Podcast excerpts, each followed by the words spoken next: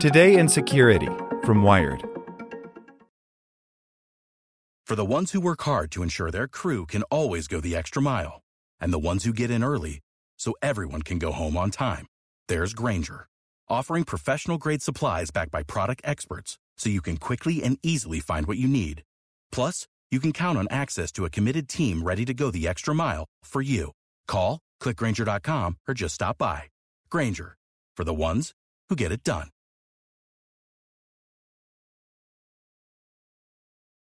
Want to learn how you can make smarter decisions with your money? Well, I've got the podcast for you. I'm Sean Pyles, and I host NerdWallet's Smart Money Podcast. Our show features our team of nerds, personal finance experts in credit cards, banking, investing, and more. And they'll help you make the most of your money while cutting through the clutter and misinformation in today's world of personal finance. You'll get clarity on strategies to help you build your wealth, invest wisely, shop for financial products, and plan for major life events. Listen to NerdWallet's Smart Money Podcast wherever you get your podcasts. Today in Security from Wired. Hackers planted files to frame an Indian priest who died in custody, and new evidence suggests those hackers may have collaborated with the police who investigated him. By Andy Greenberg. The case of Bhima Koregaon, 16, in which hackers planted fake evidence on the computers of two Indian human rights activists that led to their arrest along with more than a dozen colleagues, has already become notorious worldwide. Now the tragedy and injustice of that case is coming further into focus. A forensics firm has found signs that the same hackers also planted evidence on the hard drive of another high profile defendant in the case, who later died in detention, as well as fresh clues that the hackers who fabricated that evidence were collaborating with the Pune Police Department investigating him. Recently, Boston based forensics firm Arsenal Consulting, which has been working on behalf of the defendants in the Bhima Koregaon case, released a new report revealing their analysis of the hard drive that Stan Swamy, perhaps the most famous of the 16 activists arrested in the case, all of whom have advocated for rights for Dalits, the Indian group once known as the Untouchables, as well as for Indian Muslims and indigenous people. Swamy, an 84 year old Jesuit priest who suffered from Parkinson's disease, died in a hospital last year after being arrested in 2020 and contracting COVID 19 in jail. Arsenal has now found that evidence found on Swamy's computer was fabricated by the same hackers whom Arsenal found planting evidence on two other defendants in the case, Surendra Gadling and Rona Wilson. Just as significant, Arsenal found new signs of the hackers' attempt to clean up their tampering and cover their tracks just a day before Swamy's computer was seized in 2019. A suggestion that the digital intruders likely knew the raid and seizure was coming and were cooperating with the Pune police who carried it out. It should be noted that this is one of the most serious cases involving evidence tampering that Arsenal has ever encountered, Arsenal's report, authored by its president, Mark Spencer, reads. The attacker responsible for compromising Swamy's computer had extensive resources, including time, and it is obvious that their primary goals were surveillance and incriminating document delivery. Mihir Desai, an attorney who represented Swamy and still represents two other Bhima Koregaon 16 defendants, described the new report as a significant win for their cause. It reconfirms and reiterates the bogus nature of the evidence and casts a doubt on all arrests, Desai says. He adds that the specific finding in the report that the hackers tried to erase their trail just before the seizure of Swamy's computer as evidence indicates that someone from the investigating agency was fully aware as to what was happening. In its report, Arsenal points to a series of clues the hackers left on Swamy's computer, which the firm has been analyzing on behalf of the late priest's legal defense team since August of this year. The hackers, according to Arsenal's report, compromised Swamy's machine at least three times between 2014 and 2019, installing several different versions of a piece of malware known as NetWire. Based on artifacts in the computer's memory and disk storage, Arsenal found that the NetWire malware installed a series of files in a hidden folder on Swamy's computer, including one that listed weapons possessed by various units of a militant rebel group and another that seemed to suggest kidnapping members of India's ruling party, or BJP. According to Arsenal, Swamy never touched the files himself.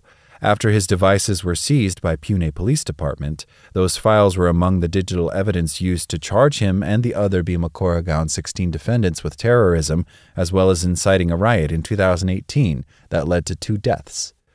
All of Arsenal's findings, the firm notes, match the earlier cases of evidence fabrication, seemingly carried out by the same hackers that targeted the two defendants' machines that Arsenal examined earlier.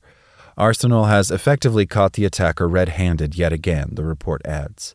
On Swamy's computer, however, Arsenal also found something new.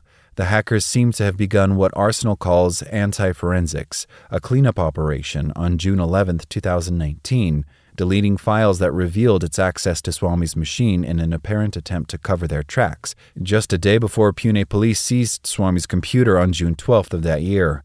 Arsenal describes that attempt at anti forensics as both unique and extremely suspicious given the computer's imminent seizure.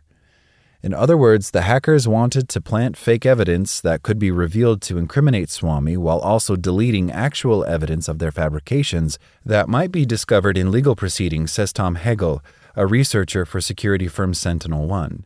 Hegel and his colleague Juan Andres Guerrero Saade published their own findings on the Bhima Koregaon hacking case this year. Hegel argues the timing of that deletion, which he says displays a sloppy urgency, suggests the hackers somehow knew the seizure of Swamy's devices was coming, and after five years of stealthy access to his computer, scrambled to erase their fingerprints. The timing and the rushed cleanup effort is, in my opinion, clear evidence of collusion between the police unit and the attackers at that point, Hegel says. That cleanup is one of several signs that the hackers who targeted members of the Bhima Koregaon 16 may well have been working in league with the Pune City Police who arrested many of the defendants.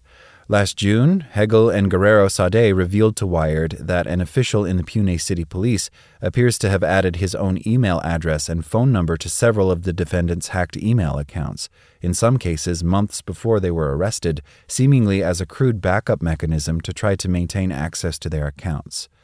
There's a provable connection between the individuals who arrested these folks and the individuals who planted the evidence, Guerrero Saade told Wired at the time. Pune City police officials declined to respond to Wired's request for comment, both in June and response to the new findings from Arsenal. Of the 16 Bhima Koregaon defendants, 11 remain in jail. Three have been released on bail, and one has been confined to house arrest. But the case of Stan Swamy, the oldest of the defendants and the only one to die in detention, has taken perhaps the biggest spotlight. Human rights organizations and the U.S. State Department have spoken out against Swamy's imprisonment, and he was posthumously awarded the Martin Ennals Award, sometimes described as the Nobel Prize for Human Rights Defenders. But Swamy was far from unique in being targeted by the hackers who sought to frame him.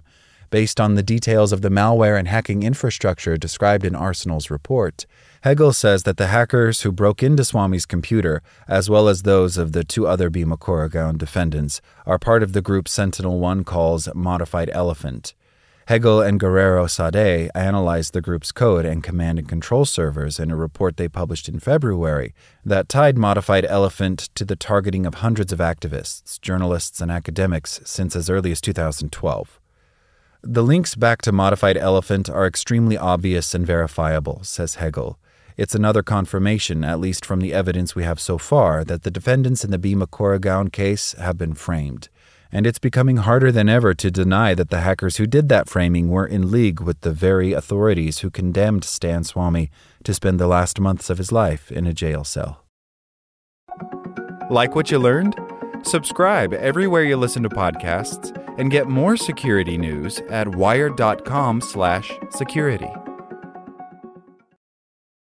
Want to learn how you can make smarter decisions with your money? Well, I've got the podcast for you. I'm Sean Pyles, and I host NerdWallet's Smart Money Podcast.